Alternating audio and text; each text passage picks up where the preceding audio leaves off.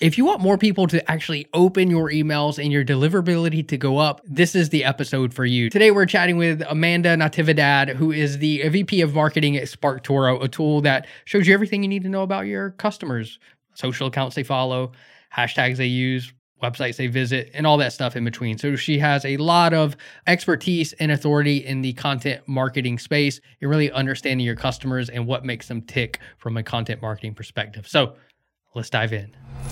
Amanda, so pumped to have you here. Now, I know newsletters are regarded as one of the most important marketing resources that a business can have. So I'm pumped to bring you on here. And I know in particular, within newsletters and email, there's three components that you see the most opportunity in, maybe the most overlooked things that creators and businesses are missing in regards to email and newsletters. So I'm ready to unpack those.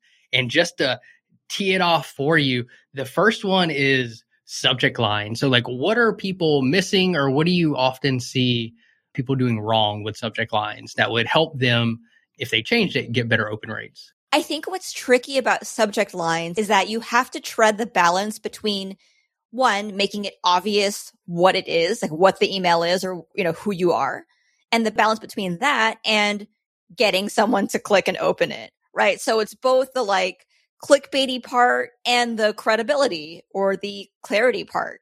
That's what's really tricky. I think it's really hard to find that balance. Do you see a difference between like a that mindset on a B2B versus like a personal creator standpoint? Like do you go like on personal do you get like may, maybe a little bit more like focused on getting the click whereas on like the b2b side you might be focused on adding that clarity of who you are and what the brand is that's sending this to you I think so. I mean, it's tricky, right? Because I think a lot of people or a lot of marketers would probably say, you know, focus on becoming the brand that gets people to click, right? And I and I get that, and I agree with that, but it's still kind of squishy and nebulous because it's well, how do you become that brand? Well, like that still it still takes a lot of time, or you know, that still takes a lot of effort, right? So I guess what I would say is what I tend to see on the creator side is, you know, a lot of people using their names, which is what I do. And then on the B2B side, I see a mix of people using the company name or a first name at company name. What I do at SparkToro is I use Amanda at SparkToro as the sender. That seems to be what, what works well for us. You know, we've tested it a couple times across using just first name and last name, using just SparkToro, the SparkToro team, and then kind of landed on Amanda at SparkToro, in part because it also feels on brand for us to have the friendly first name and company name. We think it makes it clear and, you know, it works for us. So I would say the importance of A B testing that sender line.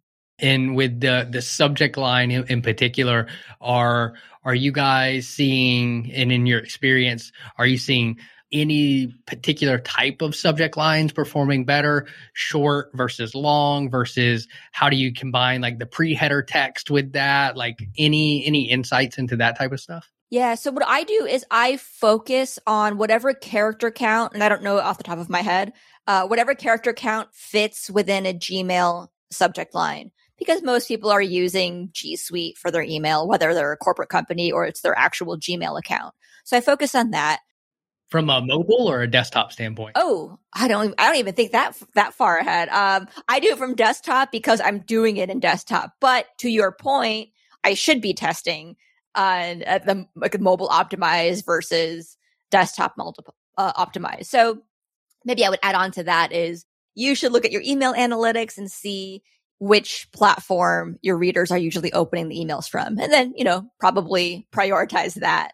So I would say, you know, I optimize for the Gmail, um, for the Gmail subject line. And then I think about the, the preview text that comes in that window. I use that to kind of build upon the subject line. Or I might add something just a little bit weird or, you know, something I, I know, eye grabbing, but something that might sound kind of random where somebody might think, huh? Like, what is that? I think it's also just kind of a fun thing to do and then from there kind of build upon the text right within the actual email itself. Yeah i like one of the things that we've been doing and seeing really good results with it and we don't definitely don't do it every time but in the in the pre-header text literally just filling it up with dashes. That way, when it hits someone's inbox, it's it's the subject line, and then it's just dashes going across, and it just really separates you in the inbox, and really kind of subtly draws your eyes to to that section, right? Because most people have like a flood of of emails that that you're trying to stand out in. So we've really seen that work well. And similar to what you were saying as well is have this subject line almost where like it to a like normal somebody just checking their email, the subject line wouldn't even really make sense on its own, but it builds into the first line of the email. So like it, it's almost like the start of the email itself. So when they they read the subject line, they open the email, it's like a continuation of that story, and then it makes sense. Like oh, that that's what that meant. Yeah. So that's something that, and it's similar to what you were saying as well. Yeah. I, I love how you explain that. And I completely agree. That's a great way to do it. That's something I've been trying to do more in my personal newsletter, the menu, where I use that, I use the subject line of the email as that sort of headline in general. Um, someone else who's really, really good at this is Khe Hy, um, Khe Hy of radreads.co.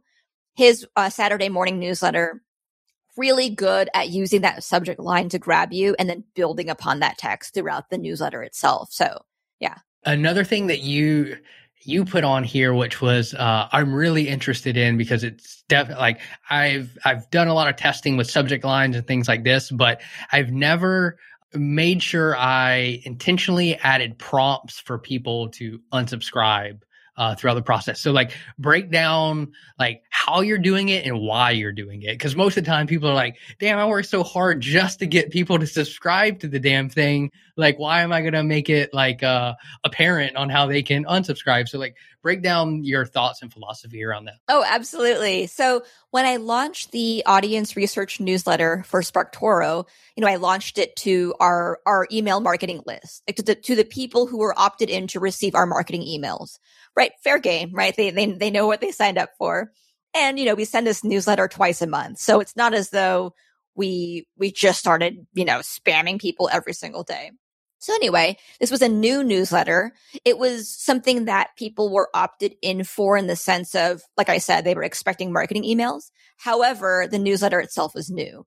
So for the first several, I think at, at least three, maybe four sends, I wrote at the very top of the email, something like, this is our newsletter. If you don't want this, please unsubscribe.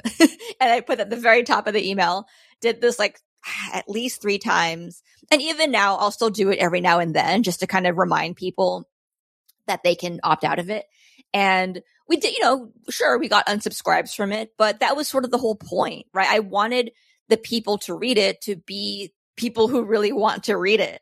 And the funny thing was that I think after the third or fourth time I did this, one of our email subscribers replied to me and said, it was just like, I understand that you want to clean your list, but like, please stop doing this because people are going to unsubscribe. Like, people should read your wonderful email. Uh, they were so nice about it, but they were so lovely and nice about it. But I, I still disagreed. I was like, you know, I respect this opinion for sure, but I hate spam. I do. And I just think it's better, it's kinder, it's more considerate to your customers or your email subscribers to just remind them of the fact that, hey, it's okay to unsubscribe. You can come back later if you want to or not. Maybe this newsletter is not relevant to you and your needs. And if it's not relevant to you, then I don't want you to be in my lead list anyway. yeah. Does this, is one of the thoughts around unsubscribing to protect like I don't know the right terminology here, like the server reputation, like your sender reputation and, and things like this. You want to make sure that you're getting high open rates as like a, a, positive signal, like, hey, we're sending out emails that people are actually opening and and that could potentially help with deliverability. I think so. Yeah, I definitely think that's part of it. And it's also just, you know, being GDPR compliant. But I mean, I, I, agree with you. I think that is part of it, but I think when it comes down to it, the way I see it is just um, a sort of the human side of being considerate about somebody's email inbox.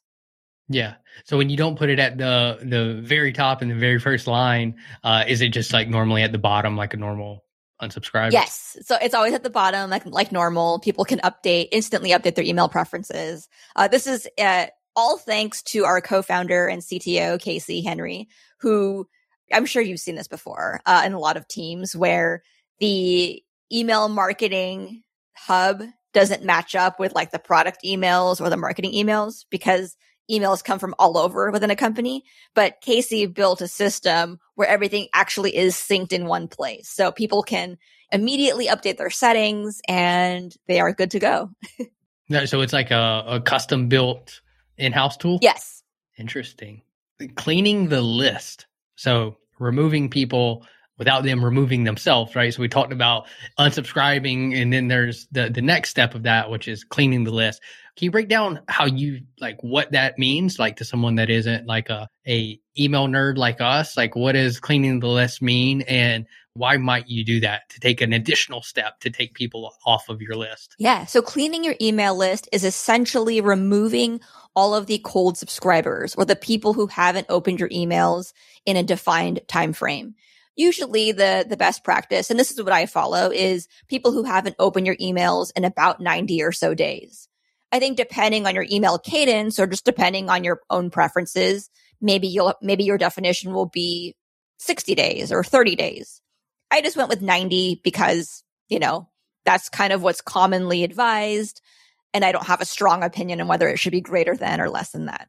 When you go through and you do that you're you're essentially deleting them out of the database or putting them in an unsubscribe status or whatever. Yes. Well so then it's it's identifying these cold subscribers and then sending out an email that that essentially allows them to re-opt in. So the email that i typically send is something like you know hey ryan uh, i've noticed that you haven't opened our emails in a couple you know in a couple weeks or in a couple months uh, I have a feeling you don't want these emails anymore. If that's the case, no action from you is required. You will not receive any more emails. However, if you do want to stay on the list, please click on this link and we will keep emailing you.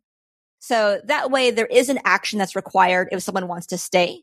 But if they truly are this, you know, that passive cold subscriber, they might not even open this email, right? In which case they will be removed in, you know, a week or so and they won't keep getting your emails. Now, so I think there's there's a case for and against this, right? There might be some people who would say, "Oh, why does it matter? You're kind of optimizing for this minor thing, no need, whatever." But the reason I like to do it is because one, it can help deliverability, right? Because um, your your email open rates or your engagement rates will be higher, and so that helps for your d- deliverability. Um, but it also gives you a better picture of how engaged the subscribers as a whole really are, the active subscribers are, right? So in doing this, you know, before, so before we actually recently cleaned our list at SparkToro.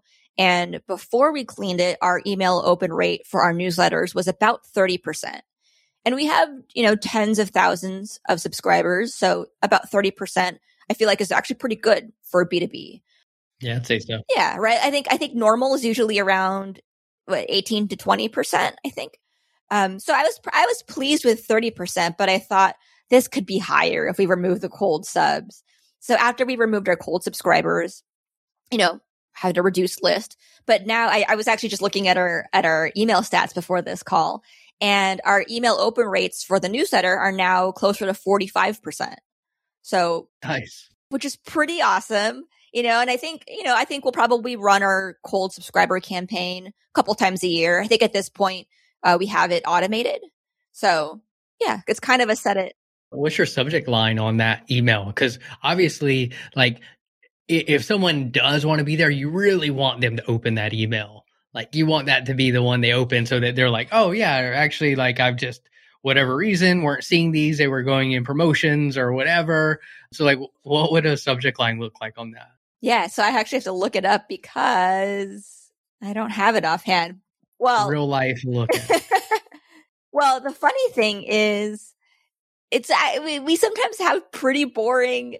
We have we sometimes have pretty boring subject lines. So for the newsletter, it always says audience research newsletter number whatever it is, eighteen, and then there's a sh- very which doesn't give us a lot. That doesn't give us a lot of space for custom content, right? The custom subject subject line. So most recently, the subject line was modern content marketing. So audience research newsletter number 18, modern content marketing. I mean, it's, I think that's kind of funny because arguably that's not very interesting. That's not what I would choose for my personal newsletter. and I can tell you what I did for my personal newsletter more recently. But I think on the SparkToro side, I think it's a pretty good example of when you focus on creating a brand that's trusted, that people know, that's credible, then to some extent, it doesn't really matter what your subject line says. And then in the case of a newsletter, right? It's either somebody wants your newsletter or they don't. Like I don't th- I think to some degree, yeah, the subject line will matter, but at the end of the day, they know, okay, I know it's this newsletter. I know what I'm going to get from it. So I know that I want to read it, even if they kind of, you know, whiffed. I, I would say that's different than like a traditional like marketing email, whereas like uh not a probably not good verbiage, but you're almost trying to like in some ways you're trying to like entice or trick someone to like open the email, like, come on, like click this. Whereas like with a newsletter, you're like, there's value in here and you actually it sounds like your guys' approach is like we really want them to know this is the audience newsletter and we want to put that in the subject line so that the people who want this twice a month are actually going to click it and it's not any ambiguity into what is actually going to be in this email. This is the newsletter right here. Yeah. And I, I will say though, for our marketing emails to promote our monthly office hours webinars, then I will lean into sort of the the clickbait type of email subject line. But I also make sure that I deliver on the clickbait. So most recently, you know, we had a webinar on developing audience personas. So thinking beyond buyer personas and thinking more holistically about your audience. And so thus developing audience personas. So the subject line that I used for that was traditional buyer personas are a reductive mess. So that's the thing that's kind of like a you know, setting a stake in the ground, right? Giving someone a reason, like, do you want, I think you want to click on this.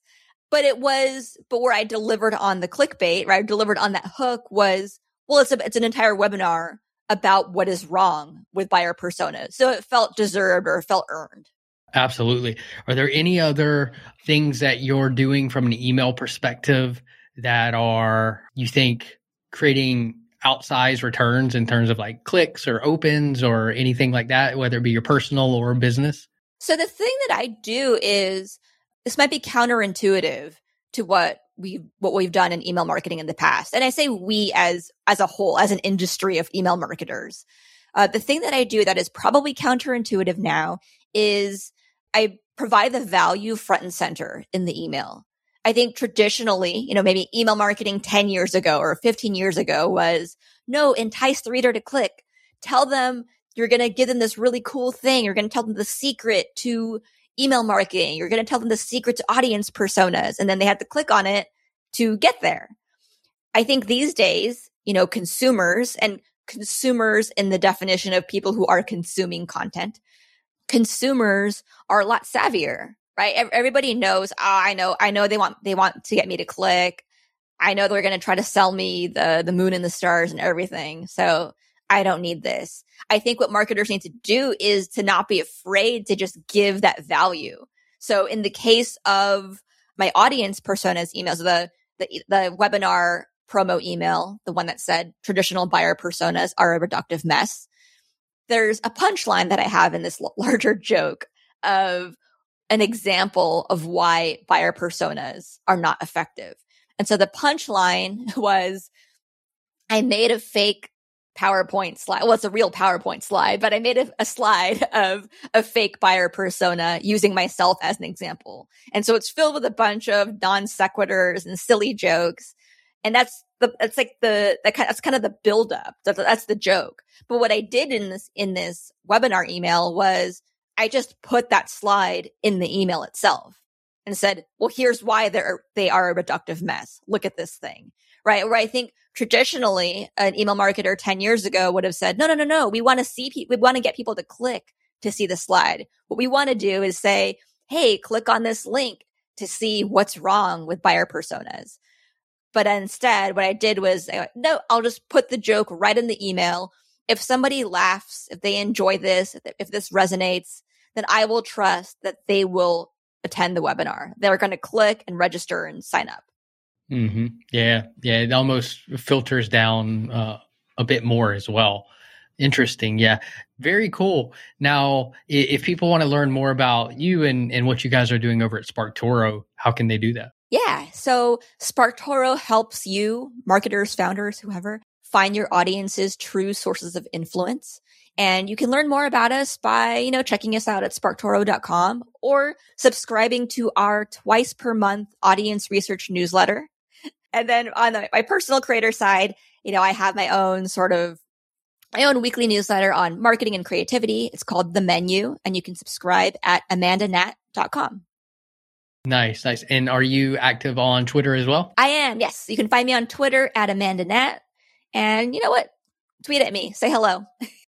Cool. That's fantastic. I appreciate you coming on and breaking down uh, some of the things you're doing around email marketing and giving us some uh, great insights. I really appreciate it, Amanda. Yeah. Thank you so much, Ryan. This is fun. Likewise. Talk soon. Hey, before you go, real quick, real quick, take a screenshot, shoot this over to a friend. That's how we grow the show. You share it, I keep producing awesome content. Deal? Deal. Oh, and, and by the way, if you're ready to create your own content funnel, head over to contentfunnels.co and snag a time on my calendar today.